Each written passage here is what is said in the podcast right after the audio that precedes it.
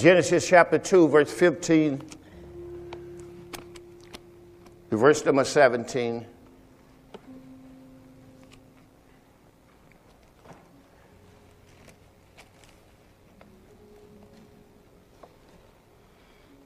Thank you, Lord. And the Lord, we're in Genesis chapter 2, verse 15 through 17. We're going to make sure that's on the screen. We're in the King James Version at this time. I always like the word on the screen, that way people can see it. And the Lord God took the man and put him in the Garden of Eden to dress it and to keep it. And the Lord God commanded the man, saying, of every tree of the garden thou may freely eat, but of the tree of knowledge of good and evil thou shalt not eat of it, for in the day that thou eat thereof thou shalt surely die. That day he did die spiritually. That was spiritual death. Let's pray. Heavenly Father, once again, we want to say thank you for your Holy Spirit, your wisdom, your knowledge, your understanding, your grace, your mercy, your truth, your faith, and your faithfulness. Now we ask that you would teach us your word. Thank you for your now, for your wisdom, your knowledge, your understanding. Holy Spirit, we love you so much. And we are so grateful that you come to live in us and to teach us and to lead us and to guide us and to help us understand your word. Now we bless you, we praise you, we appreciate you. Now you lead and guide, and I will follow. All we ask in the precious blood of our Lord Jesus. All to greet that prayer said, amen. All right, you may be seated in the presence of the Lord. Thank God for his goodness. All right, now what I want to do today is continue. This morning I start talking about our message. As a matter of fact, we are on the tree of life, those who may be following our television broadcast. We are teaching on the tree of life. I'm sorry, the tree of knowledge. And because God gave us that teaching on the tree of knowledge, Adam ate of the tree, when I said that they ate of the tree of knowledge, and they died spiritually. So we want to make sure we get an understanding of that. I gave you the part one already. We talked about the first part, and we talked about that tree of knowledge. But at the same time, we give you the flip side. The first part was called the knowledge of sin. Say that with me. The knowledge of sin. Now, the knowledge of sin was given to the Apostle Paul. The knowledge of sin. But at the same time, the knowledge of sin was only because to Israel, because they were under the law. Say, Israel was under the law.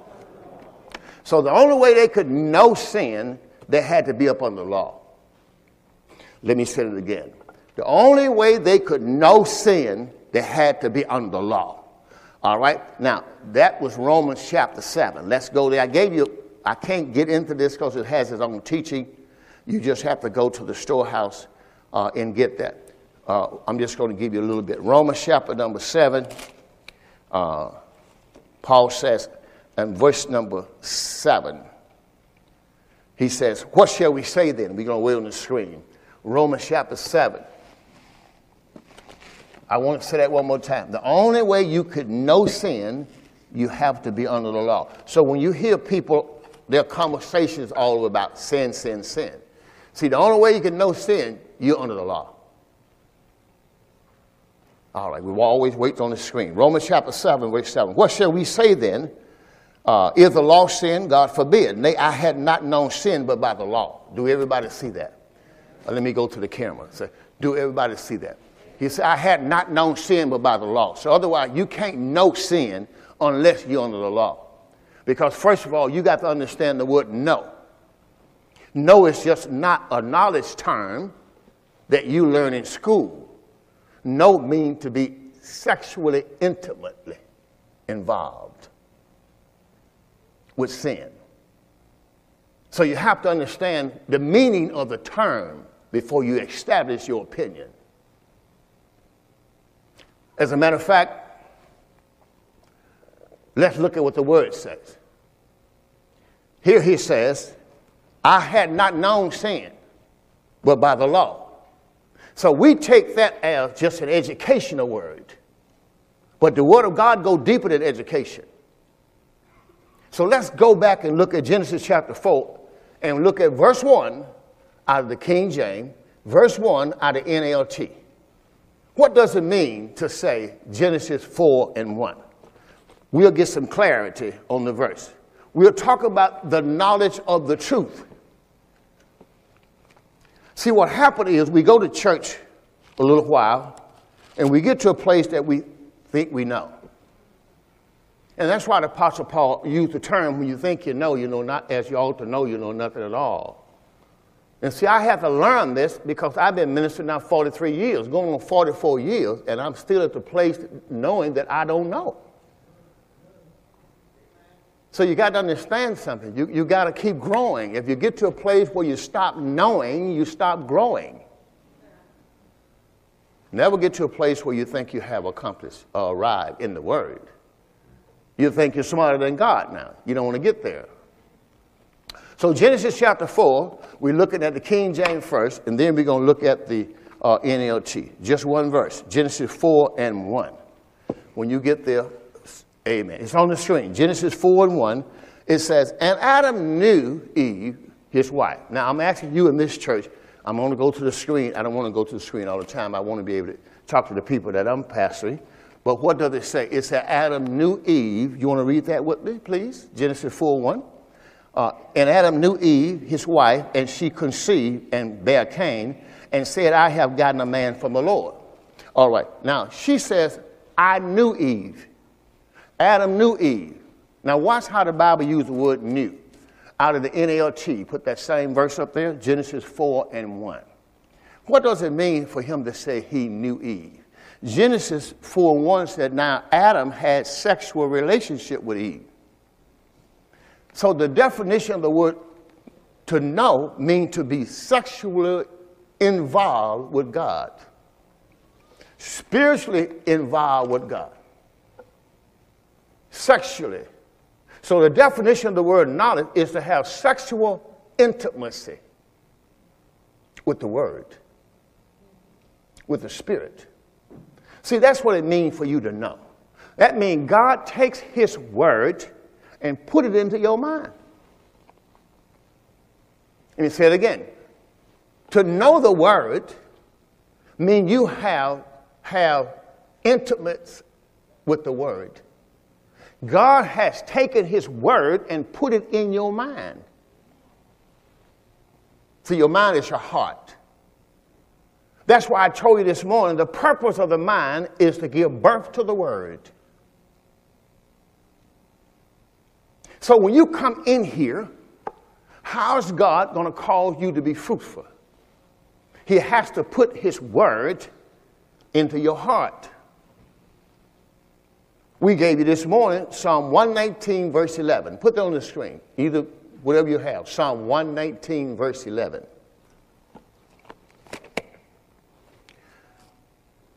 Psalms 119 and verse 11.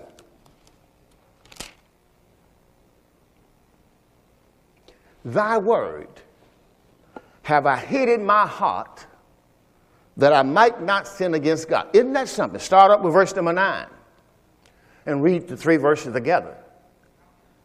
Watch what the words say. I only have your phone loud enough for you. Okay. Psalm 119 and verse 9. Wherewithal shall a young man cleanse his way? By taking heed thereto to the word. See, how are you going to change your life? You can't do it. It's by taking heed to the word. When you come in here, God takes the word and put the word in your heart, and your heart believes the word and causes it to come forth and bring forth fruit. That's how the word works. The word is a seed. So all this word you're getting will come forth if you would hold on to the word. That's why I told you about Matthew chapter 13, Mark 4, Luke 8, the parable of the sower. The enemy comes immediately to take the word out of your heart so you cannot bring or be fruitful. That's why so many people don't realize, man, I don't understand how I can't get to where I need to get to in life. You're not getting the word. And the word you are getting, you listen to other people who believe differently than you believe, and they are taking the word out of your heart. That's why Jesus says, if thou can believe, all things are possible. Because you already know to believe, that means you're going to have to learn how to keep the word. You got to get the word first. You got to find a pastor who got the word, who preached Christ. Then you got to hear the word. You got to believe the word. You got to get the word into your heart. And then you got to meditate on that word, meditate on the word day and night, get the word so broken up in your spirit until you got understanding. So you may have wisdom, but you might get knowledge, but you might not get so you understand. That's why you got people who've been in church all their life, and they have not grown spiritually since they've been in church. Because they do nothing with the word. You got to take time in the word. You got to spend time in the word. And then you got to spend time with the Lord so he can put his word into thy heart. All right. Now, that's Psalm 119, verse 9. Verse 10 says, Psalm 119, verse 10 says, with my whole heart, see, I have sought thee. My whole heart, not some of my heart. Let me not wander from thy commandments. With my whole heart, I've sought you. See, you got to come to a place, you got to give your heart over to the Lord. Can't have your heart divided. Somebody say amen. Amen. All right. Now, I want to take you to another psalm that I was sitting in with when my daughter was ministering. This came to me, and that is Psalm 42 and verse 1. Just want to give you a little of this. This is not my message. I don't preach sermons, so it doesn't matter. So if you look at Psalm 42, excuse me, thank you. In Psalm 42, you'll see what David went through. And you'll hear him going through something in his spirit. Psalm 42. As the deer, he called the heart the deer. He panteth after the water brooks. So my soul follows after thee, O God. That's how you got to be. You got to come to a place where you want the word. And nothing else going to fill the void but the word. Excuse me. You have to know how a deer finds water. He might have to go miles and miles and miles, just like some of you go 75 miles just one way to church, to this church. It's like a deer. He's looking for water. He puts his nose down, and he just keep going, because he got to find water. If he don't, he'll die. As a deer panteth after water brooks. And he get to a place, and he stops because he got to worry about who's around him, nobody hurt him. Then he goes again. He's looking for water. So Psalm 42, he said that's how he was. He says, as the heart, the deer panteth after the water brooks, so my soul followeth after thee, O God. My soul thirsteth for God, for the living God. When shall I come and appear before God? My tears has been my meat day and night, while they continue to say to me, where is your God? See, that's what you hear the flesh saying. You follow in God and believe in God, but you're not seeing anything happen.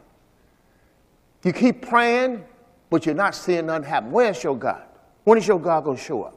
And then in verse 4, he said, when I remember these things, I poured out my soul in me. I didn't get angry with other folk. I just poured out my soul in me. I went with them to the house of God, with the voice of joy and praise, and with the multitude that kept the holy day. So he says, I went to church. I started following after God. I want to go somewhere where they got the word, where they got the praise and the worship, and they got sincere people who want God. You got to have the connection. You just can't have one or the other. You can go to church, but the church is full of people who don't want God. You got to be able to have Christian fellowship. Folks who wants God. All right? Now, that was David, Psalm 42. You can read the rest of it. That's not my message. I just want to share it with you. Something I got on this morning. Now, I want to get into the Word of God because I gave you this. Adam knew Eve. He knew Eve. Now, I gave you Proverbs chapter 3, verse 7.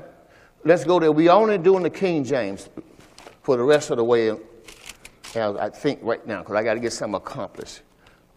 Philippians chapter 3. Now, this morning I told you about Philippians chapter 3 and verse 7, and I showed you this is Paul's cry. His cry is, when you get to verse 10, we're in the King James Version, that I may know him. So his whole thing is he wanted to know God. And a whole lot of people want to know God, but they don't want to give up the garbage. You got to give up the garbage can. This, what he had to give up was the Old Testament learning that he had. And a lot of folks, they don't want to just come out in their heart and acknowledge those people not, what they're teaching is not right. So I'm not mad with the people, but I can't go to that church. Now, there are some churches you have said that about, but you won't say it about others. You still kind of think that they're okay. You know what I mean? You haven't got delivered in your own mind. It's nothing wrong by knowing what's good and what's evil. Until you can just separate the two, you're not ready for spiritual warfare. Let me put it another way. If you're not sure of what's right, what's wrong, you'll kill your own people in battle. You don't even know who for you or who against you. You got to come to a place to realize, when I go to worship, I'm a testimony to be there. First of all, I'm a testimony just because I'm there. Because I'm there, people are going to know this got to be right, because this ain't right, Pastor Crump wouldn't be here. That's how you got to be at churches. I got a young man, I thought that was him sitting over there. But anyway, I won't call his name out. But that's how you're supposed to be when you go somewhere. If he wasn't minister of the word, I wouldn't be there. That's how you have to be. My daughter, I can use her for an example here. She come from downriver, and that's a good 40 miles right there. Easy. And she's been coming here since we was on Elizabeth Lake. Now, there was somebody else who brought her here. But she didn't leave when they left. The Lord used them to get her here.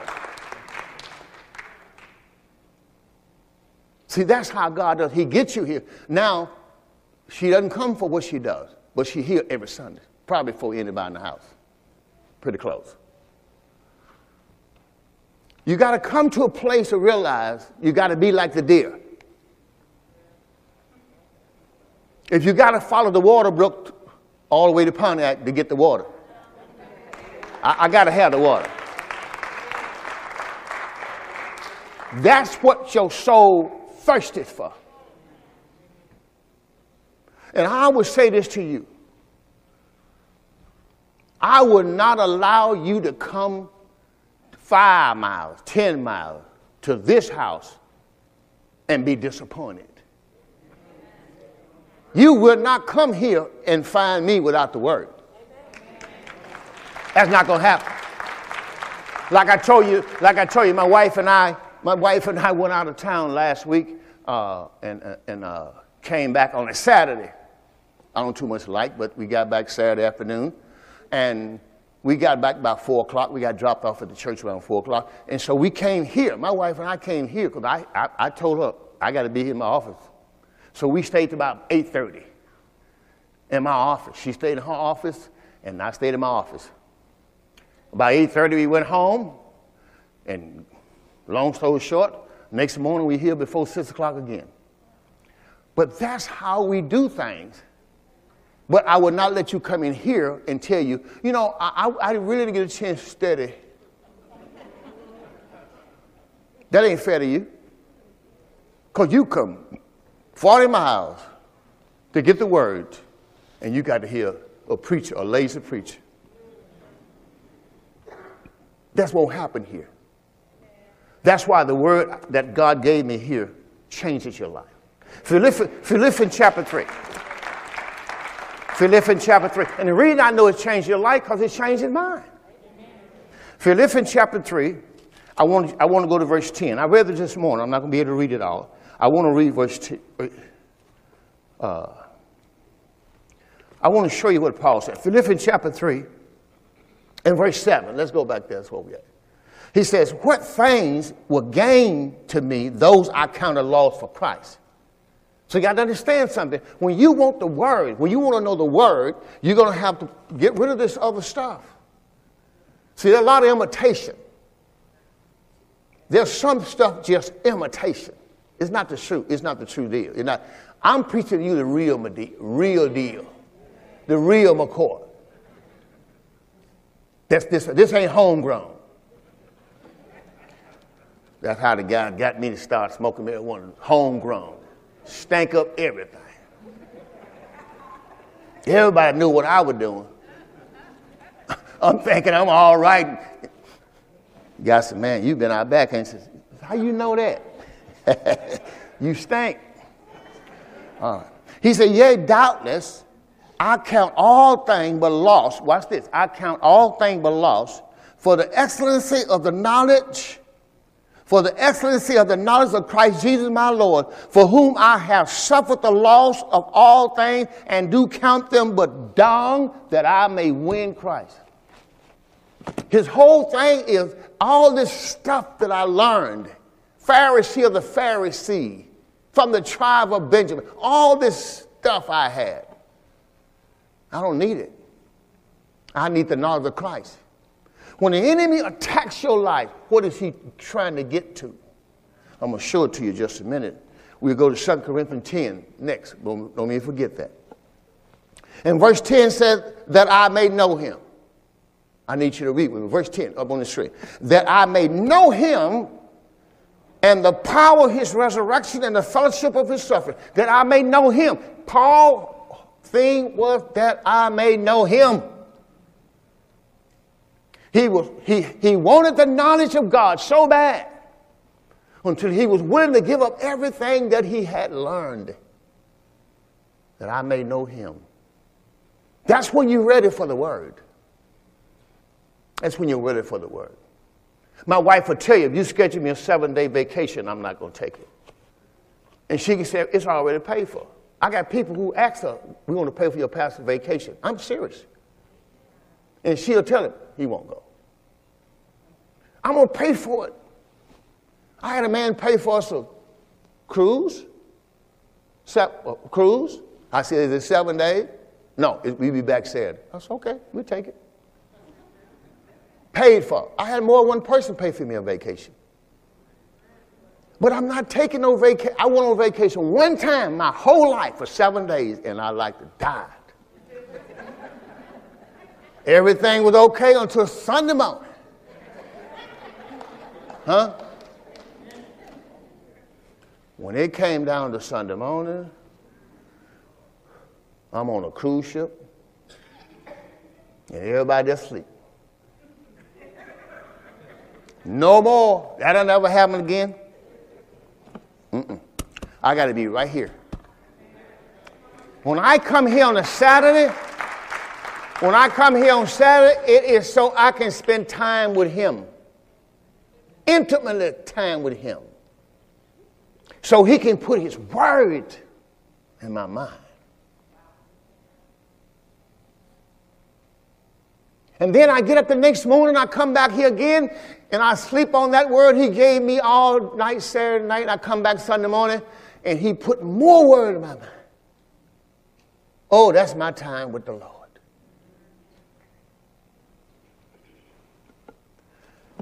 That I may know him. Let's move on. That's the key. Now, why this is so important. I told you this morning, let's go to Thessalonians. 1 Thessalonians, first of all, chapter 2. 1 Thessalonians, chapter 2. 1 Thessalonians, chapter 2. And I'm going to show you in verse 16. These people came against Apostle Paul of preaching to the Gentiles. Now, if you believe water baptism will be saved, you need to listen to this verse. Because they fought Paul. They fought him. So he would not preach to the Gentiles. So they would not be saved. Now just think about it. He didn't say they fought against him for water baptism. They fought against him so he would not preach to the Gentiles. That's what you want to hear. Philippians chapter 2 and verse 16. They were forbidding us, Paul says. Let's back up to verse 14. Let's take it all in context. I got to bag up to all of that. I can't miss none of it. 1 Thessalonians chapter 2 and what verse? Let's go all the way up to verse 13. I'm going to have to read that down to 16. Okay, we come to this. Let's go to verse 13. It says, "For this cause also thank we God without ceasing, because when you receive the word of God, which you heard of us, you receive it not as the word of men, but as it in truth the word of God." Watch this. "Which effectually worketh also in you that," what? "Believe." Now, why is he using the word believe on that? Why the word of God won't work if you don't believe it? See, that's the part you got to understand. Why the word of God don't work if you don't believe it. Let me ask you a question. Why you can't have any babies if your wife don't let you have sex? If you ever figure out one, you're going to figure out the other. Because to believe means to receive the word. So if you'll never open your heart and receive the word, how many can see what I'm saying? The word believe what mean what? Receive the word. So when you believe and receive the word. So God can keep putting the word right at your heart, but you won't open your heart to receive it. See, remember, only your heart can bring forth life of the word. Your heart responsibility is give life to the word. See, you go back and you listen to Mary, and Jesus was born of Mary. Well, how was Jesus born of Mary? The angel came to Mary and told Mary, "I want you to bring forth Jesus." Mary said, "Be it unto me according to thy word." And the angel came, the Spirit of the Lord came up on her. The Spirit of the Lord came up on her and imparted the word into her heart. He's showing you how you bring forth a son.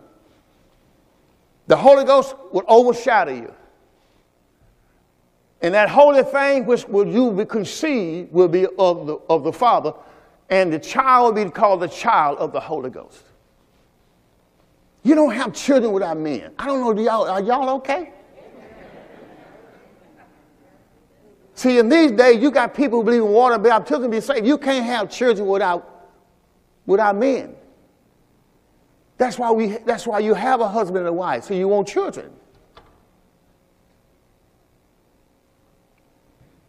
So you got to understand the responsibility of a husband is to make sure his wife can get pregnant with children. That's when you get married. My wife and I are 19, 20 years old. I mean, we were going to have a whole house full of the Lord and stop us.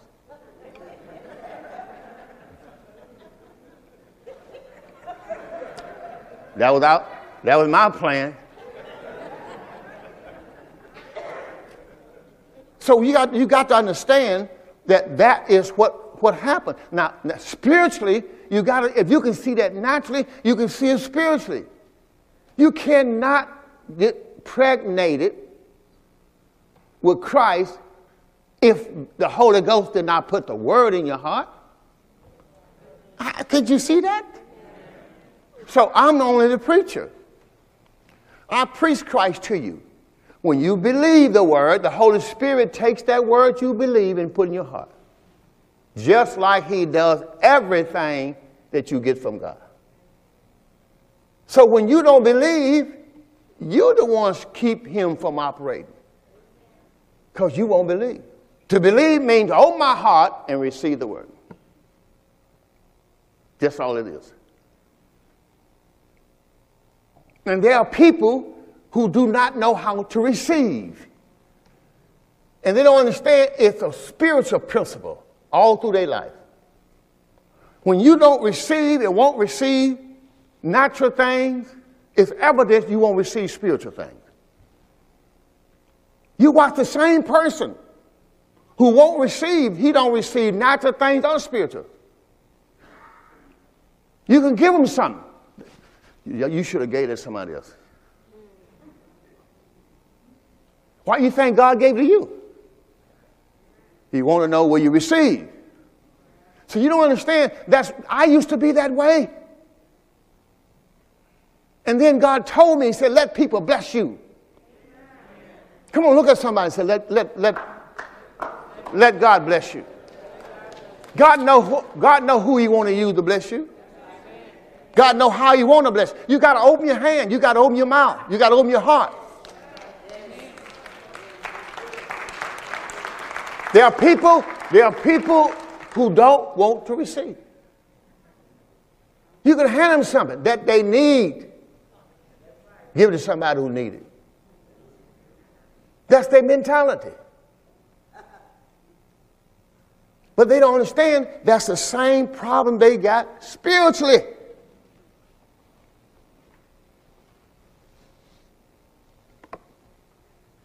All right. 1 Thessalonians. All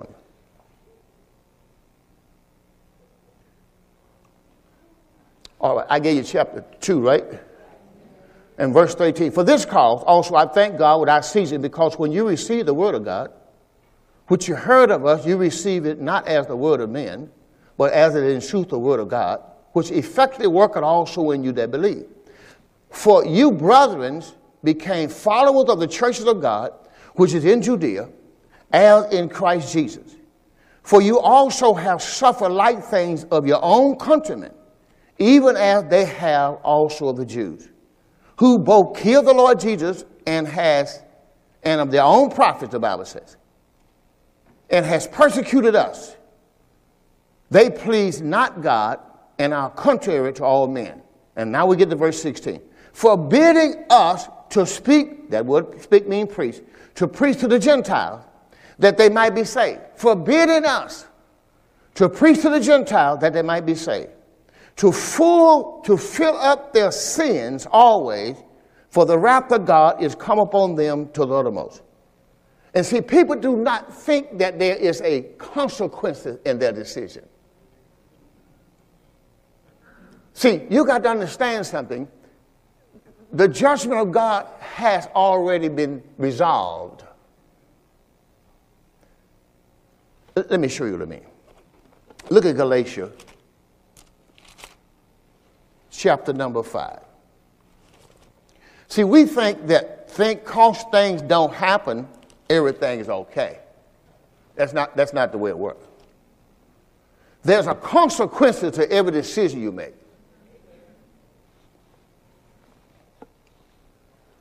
Galatians chapter 5. How many ever heard the word, be not deceived, God's not mocked? How many know where that is?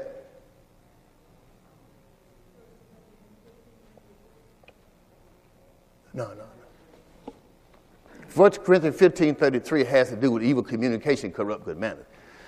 God is not mocked. Whatever a man sows, you know the verse, but I'm asking you, do you know where that? I'm getting to a point. Galatians what?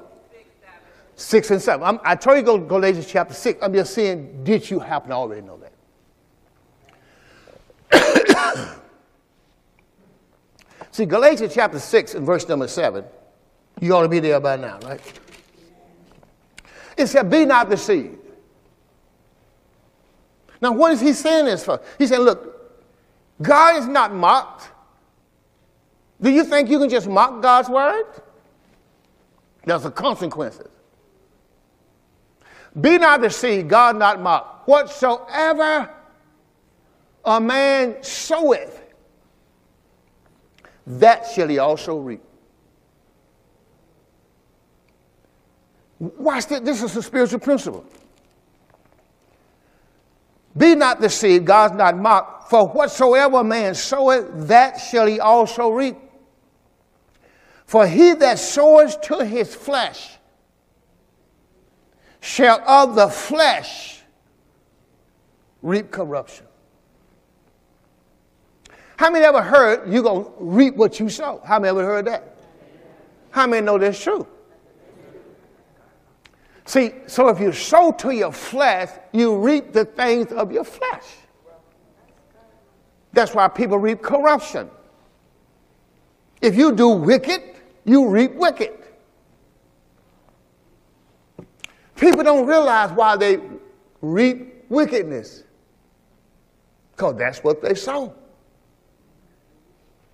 But they want God to bless spiritually. No, you got to reap what you sow. Now, if you watch the next verse, verse 8. For he that soweth to his flesh shall also reap corruption, but he that soweth to the Spirit shall also reap life everlasting. So you decide what you want to come back. Let me move on. Now, I got another thing I got to show you. And I gave that this morning. Look at 2 Thessalonians. Chapter 2, verse 10.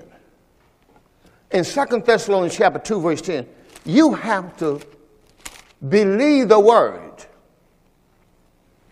Receive the word into your heart. That's why God looks at our outward appearance. God looks at the heart.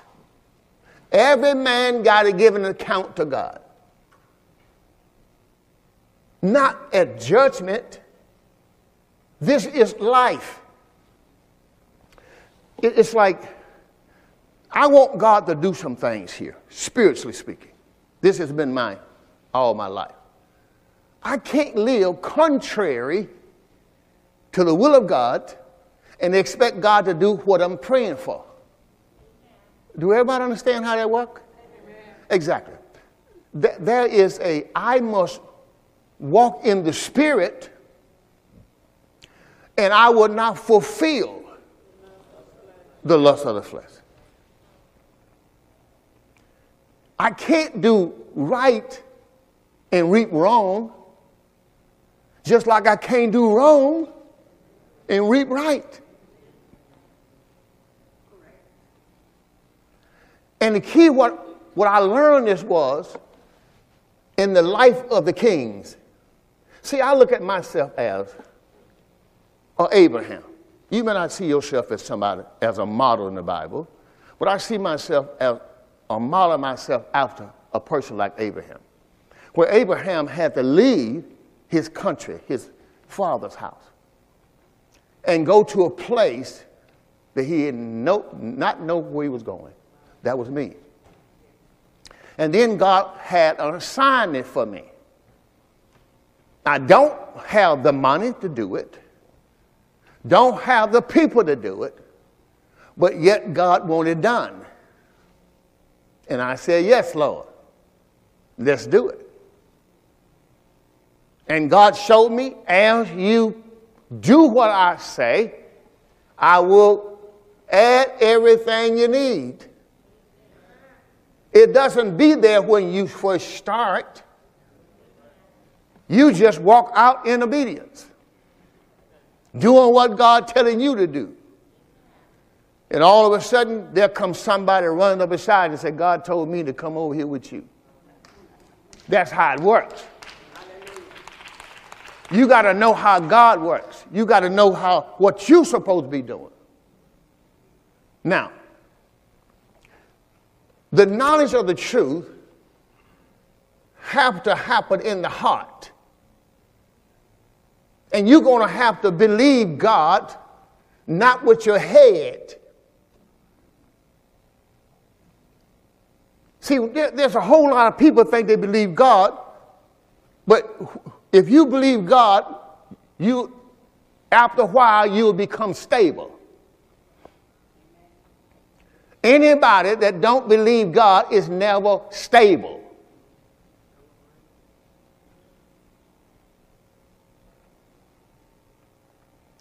Let me say it again. Once you come to a place where you believe God, you become stable. If you're not, you still, what you call wishy-washy. You up and you down. Yesterday is different from today. But once you become stable, people look at my wife and I and says, man, y'all been married 54 years? Yeah. You know what I call it? Called stability. Come stable.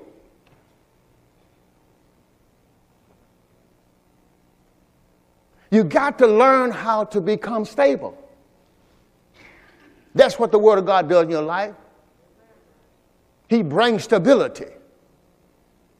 He brings weight. Stability to your life.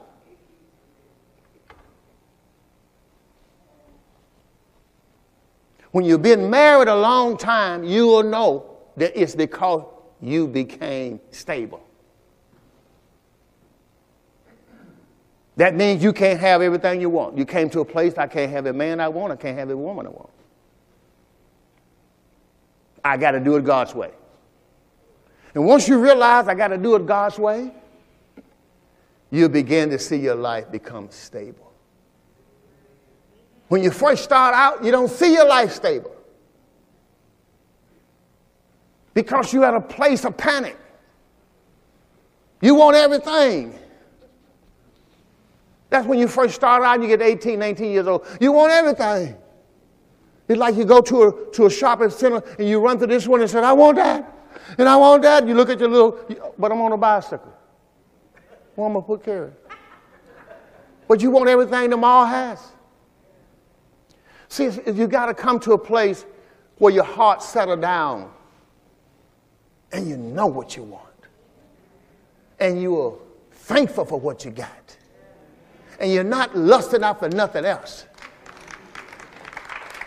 When you reach that place, you have become stable. We're in 2 Thessalonians chapter 2 right now. My God Almighty. I'm almost there. Paul says in verse 13, as a matter of fact, I gotta move up, right? We're in 2 Thessalonians chapter 2. We're gonna start reading with verse 10. Let's do that. It says, and with all deceivingness, of unrighteousness in them that perish because they receive not the love of the truth, that they might be saved. Everywhere you see the people who did not receive the word, it was that they might be saved. See, your life is a product of you don't want the word. Or your life is a product of I want the word. So I learned that if I just stay stable and keep eating this word, stop looking to the right hand or to the left hand, just keep on eating the word, before long, I'm going to become stable. I trust the word to do that. And verse number 11 says, and for this cause God shall send them strong delusion that they shall believe a lie. Why did they believe a lie? Here it is. That they all might be damned who believe not the truth. So why do people believe a lie? Because they do not believe the truth. Look at it again. I'm waiting for the word on the screen. I can't go nowhere. I won't go nowhere until the word hits the screen. Because what I'm saying has to be on the screen. That's why I'm so patient. When I don't see on the screen, I just keep going over and over and over. Because it has to be on the screen. 2 Thessalonians chapter 2.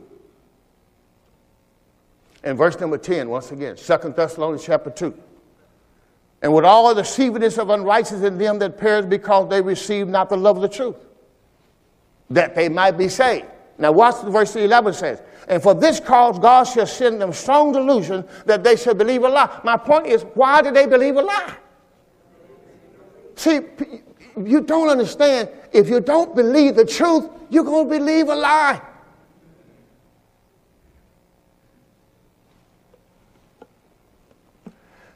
Verse number 17, that they all might be damned who believe not the truth, but they had pleasure in unrighteousness.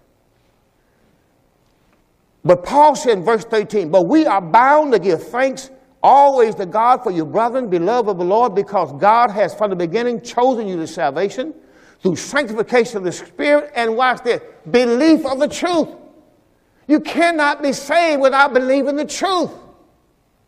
And yet people are dying and going to hell by the multitudes because they want to do it their way. God is not mocked. Whatsoever a man sow is what he gonna reap. If you sow to the flesh, you're gonna reap corruption. If you sow to the Spirit, you will reap life. I just don't want you to get as old as I am before you find out what you're reaping is what you've been sowing all those years. Man, it's an awesome thing to sow the wrong seed for 50 years, and you get old and you want to reap some what's right. I'm here to tell you. Look at verse number 14. Whereunto Paul said he called you by our gospel to obtaining of the glory of the Lord Jesus Christ. Therefore we stand fast and hold the tradition which you have been taught, whether by word or epistle. You've got to stand and hold on to the word. Colossians chapter 2. Now, God put everything you need in Christ. Colossians chapter 2. God put everything you're going to need in Christ. God put all your spiritual knowledge in Christ. I told you I'm going to show you something. The Holy Ghost keep in mind, and I got to go to it before I do Colossians 2. Remember, I'm doing Colossians 2, chapter 1 through verse 8. But I just told you I got to go to 2 Corinthians chapter 10. Remember that? Y'all do remember that, right? All right. In 2 Corinthians, nobody will ever say anything, but so I just, the Lord keep bringing it up in my spirit. 2 Corinthians chapter 10.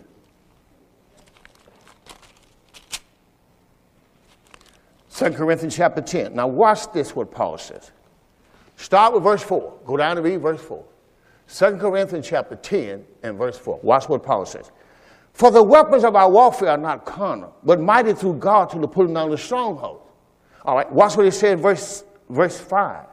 Casting down imaginations and every high thing that exalts itself against one thing. What is it?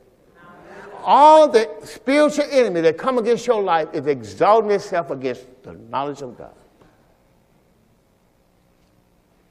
So you got to understand something. The reason why the enemy is attacking you is because you are getting the knowledge of God. Let me read it again. Paul said, the weapons of our warfare are not carnal, but mighty through God to the pulling down the stronghold, casting down imaginations and every high thing that exalted itself against the knowledge of God, and bringing into captivity every thought to the obedience of Christ. So you got to understand something. This is spiritual. This is the spiritual realm. The flesh lusts against the spirit, and the spirit against the flesh, so you can't do the thing that you would. You got to understand something. You are getting the knowledge of God. You got to keep getting the knowledge of God. Regardless of what comes against your life, keep getting the knowledge of God. You'll see the change. The change will come, but you got to keep getting the knowledge of God. Somebody say amen. Colossians chapter 2 now. We're going to look at verse 1 through verse 8. So he's going to tell you, beware. He's going to start this off warning you against error. You cannot run a race in error. Some of you might have watched the Olympics, and sometimes the people jump the gun, they call it. Start too fast. And the man would get ready to shoot the gun. Pow! But the guy already jumped. That everybody got to come. Everybody got to come back. It says, for I would that you know what great conflict I have for you, for them at Laodicea, and for as many as have not seen my face in the flesh, Paul says. We're going to come with this camera moment here. In verse number 2, that their hearts might be comforted, he says, being knit together in love, unto all riches of the full assurance of understanding, to the acknowledgement of the mystery of God. Now, we know the mystery of God is Christ. Christ is the truth. So he's talking about to the acknowledging of the truth and the Father of our Lord and the Father and of Christ. In whom are hid, talking about in Christ, are hid all the treasures of wisdom and knowledge. Where did God put all of his knowledge? Where did God put all of his wisdom? Where did God put all of his knowledge? Now, everything's in Christ, and where is Christ? So you got to understand something. That's why if you don't allow your heart to become the incubator of God's word, you don't know the process. You don't know the process. You don't know the process is what happens from start to finish. That's the process. That means that everything God wanted you to have, he has already given you. But you got to learn how to allow the Spirit of God in you to take what God already gave you and give life to it. Let me say it again. You got to understand your heart is only the incubator of the Word. The seed Christ lives in you.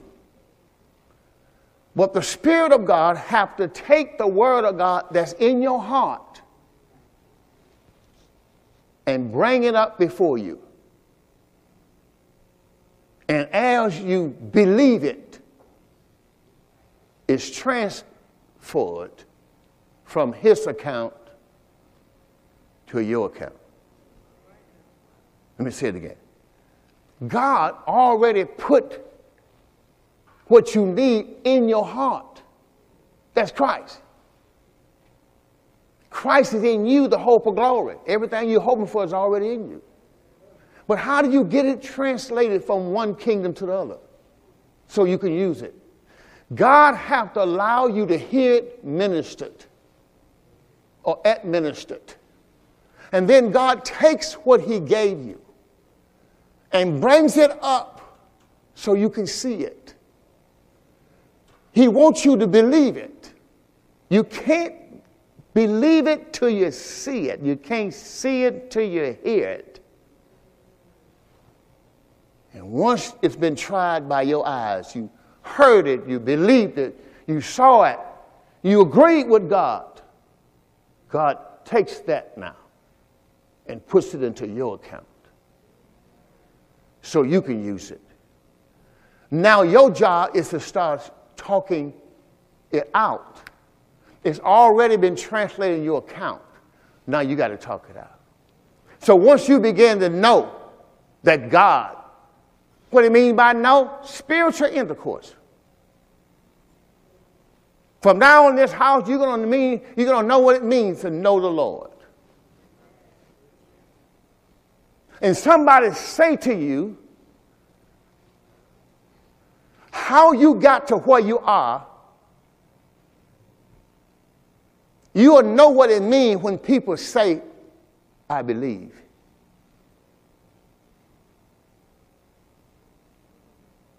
Because I believe God, I know now.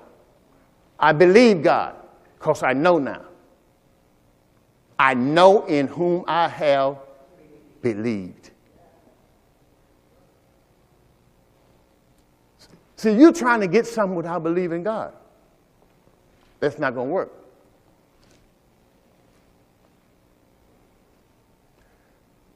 Abraham made the same mistake that Adam made. How many know what I meant then when I said that? Abraham made the same mistake Adam made. How many know what that meant? See, you don't know the story. That's why I'm giving you all these examples. Adam made the same mistake. Abraham made the same mistake Adam made.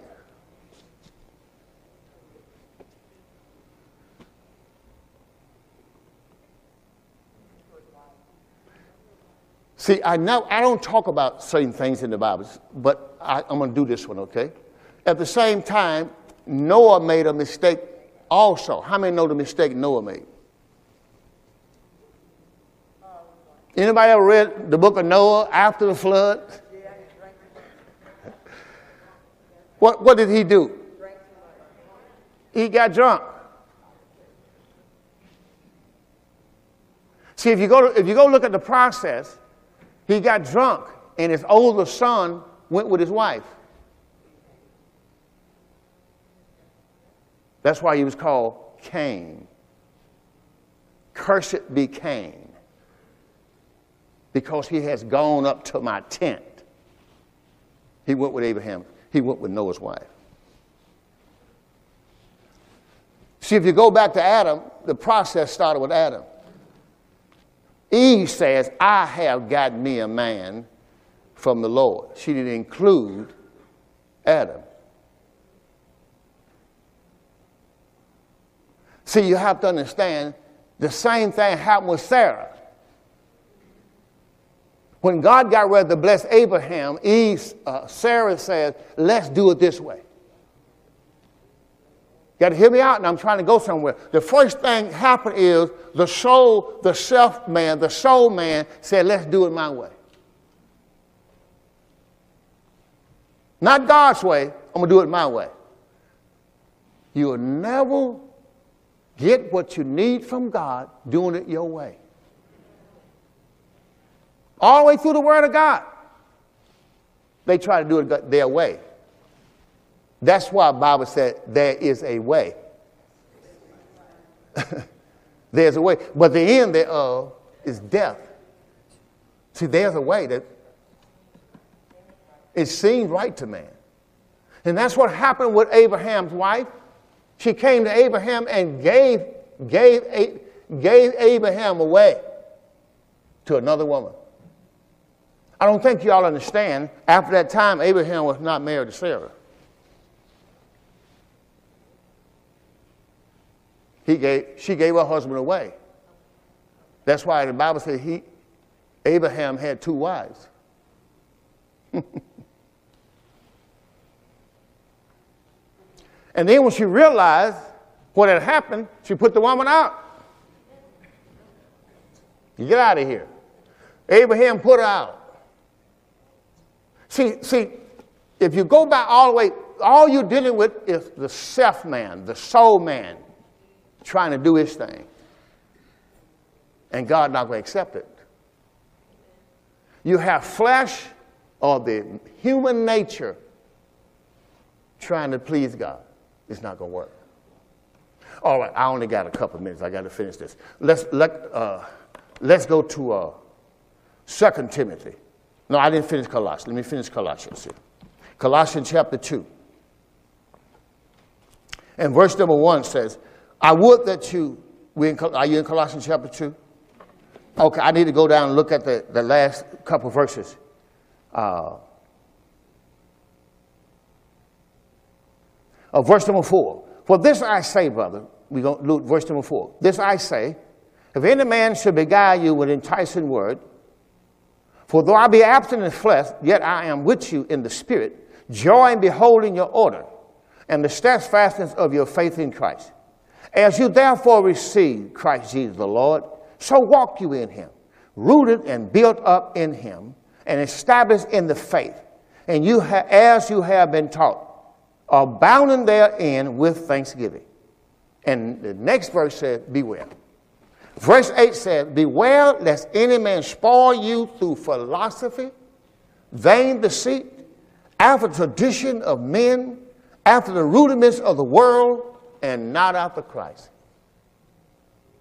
Now, Paul warned this church at Colossae because they were in error. See, if you think you can do something naturally and get spiritual results, it won't work. One more thing. Hebrews 10:39. How long do you supposed to believe, Pastor? Hebrews chapter 10 and verse 39. How long do you suppose to believe?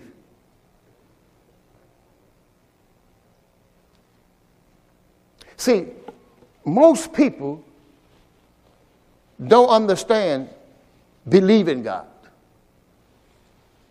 Let me tell you this way. Now, everybody know pregnancy lasts 9 months. How many know pregnancy lasts 9 months? Now, if somebody has not had the baby and it's 6 months, you don't get mad with them, do you? Because you know pregnancy lasts what? Come on, I'm trying to show you a principle. But how long believing lasts? See, what happened is we believe God, and we may believe God for a week or two. We think it's all supposed to happen now. Because we don't have no time set on how long I'm supposed to believe. Look at Hebrews 10:39.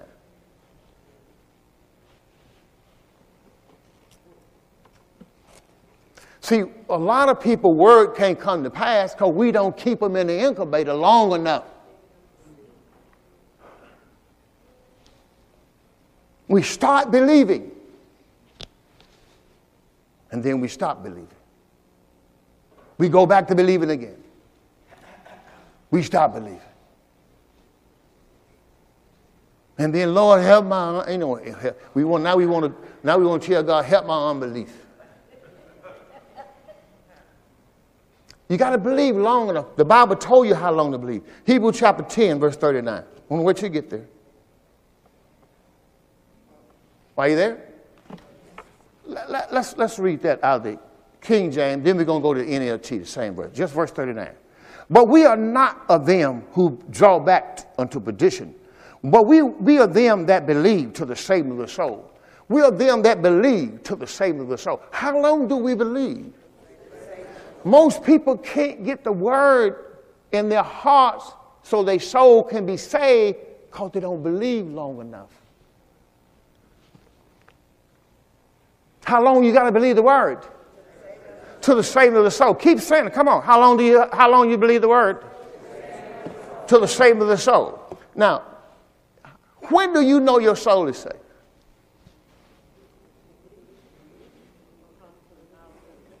Now, if you just started out in Christ,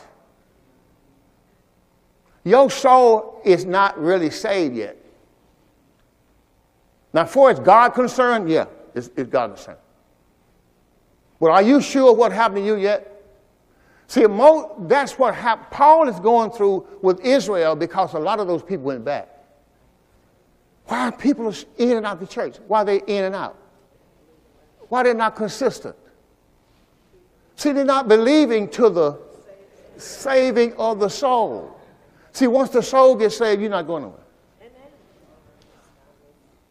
Amen. Now, if you're saved, you know what I'm saying. Amen.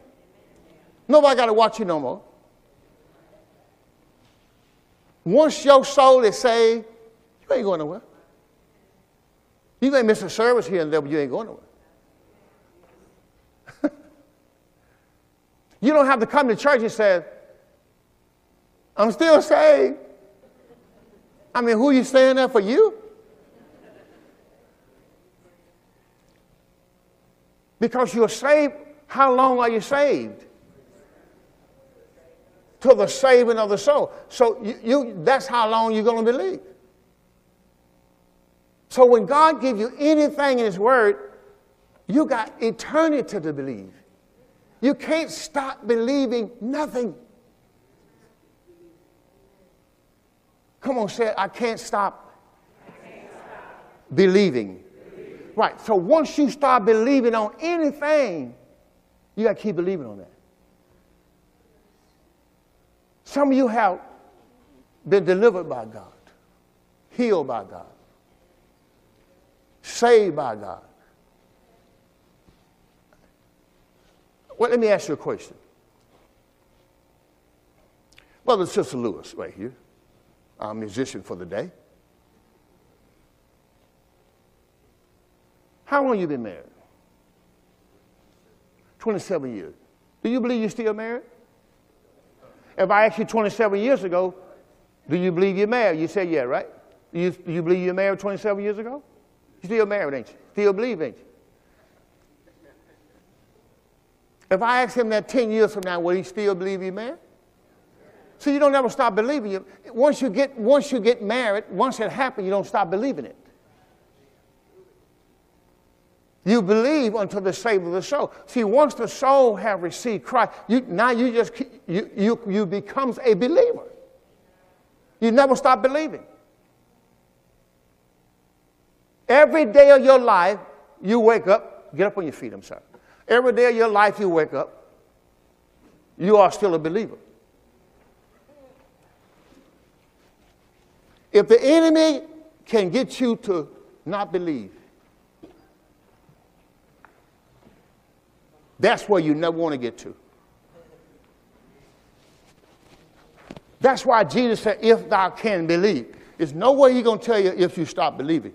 If you can believe, all things are possible. So every day of your life, you got to keep believing. Every day of your life. Whatever God did for you 10 years ago,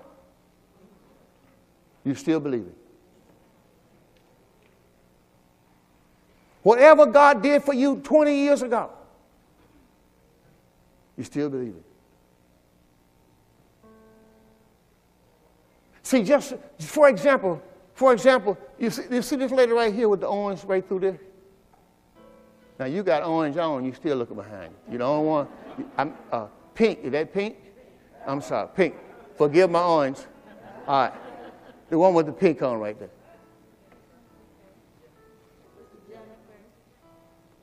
You don't have to worry about your children no more.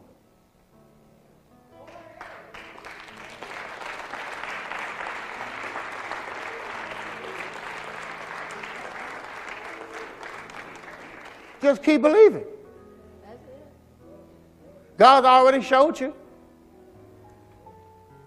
See, once God has done it, all you do is what? Believe. Just keep believing. Stop looking at the natural stuff.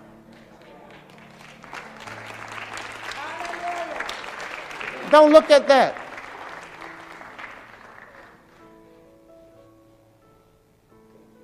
Don't look at that. I mean, Brother Lewis, Sister Lewis, you missed church about a month ago for Sunday. Sister Lewis still saved. You see what I'm saying? See, you don't throw away and say she ain't saved no more because she didn't come to church for a Sunday. Ain't nobody here more faithful than that sister. Do you understand?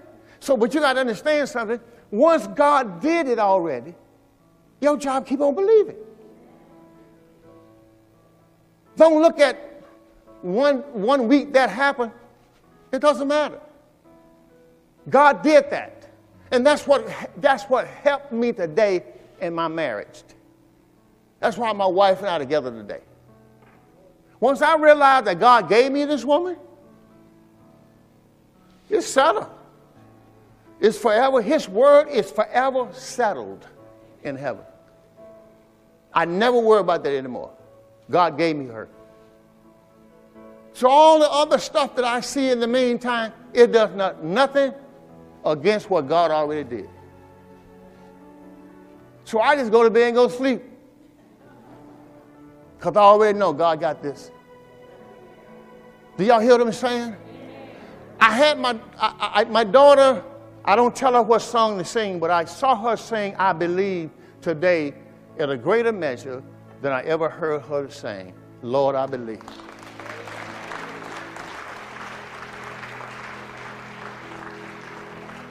I want you to sing that song as I'm closing. You got your mic and stuff? Can you put her mic on while she closes out on that song? And you. People need God. People need Christ in their heart. This is what you got to do. You're going to have to believe God. If you can believe, once you hear the word, Christ died for your sins, he was buried and God raised him from the dead. Take the word with your soul and believe it into your soul and hold on to it. That's what keep believing means. Just hold on to the word. And as you hold on to the word keeps you, leads you, guides you, protects you. That word grow in you and become fruitful and becomes a tree in you. keep believing. So if you can just believe that all things are possible. There's nothing impossible with God. People didn't think you will be saved. Boy, they didn't know you were a believer. People didn't think you'll have your new house, but they didn't know that you are a believer. People didn't know you'll have your new job, but they didn't know you are a believer. You know how to get what God has for you. You believe. My time is up. I thank you for yours. The door of faith is open unto you.